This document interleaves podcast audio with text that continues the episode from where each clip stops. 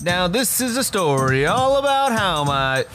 Hey guys, Dino Gomez here, and you are listening to the Secrets of Coaching podcast, where we break down the nuances of growing a seven figure online coaching business. And we are about to get started in three, two, one.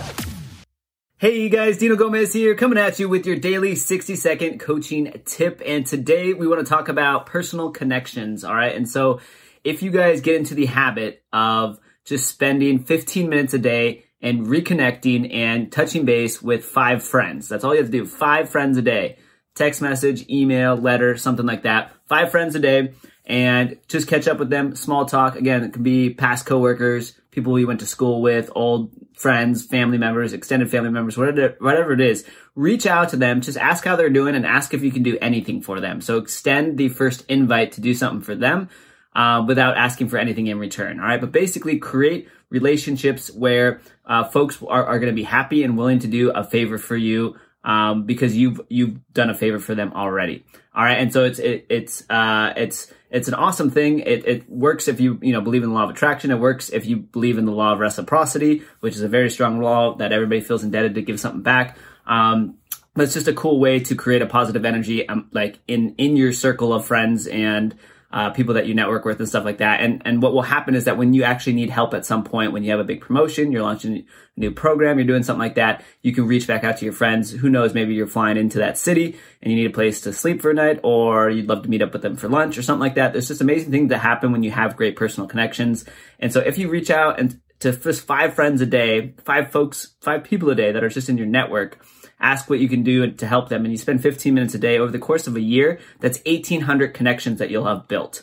All right, 1,800 connections that you will have built. And most of the time, folks will say, like, I, am good. I don't need help, but I appreciate it. They're even going to just appreciate the sentiment that you're reaching out, offering to help them with, with anything and everything.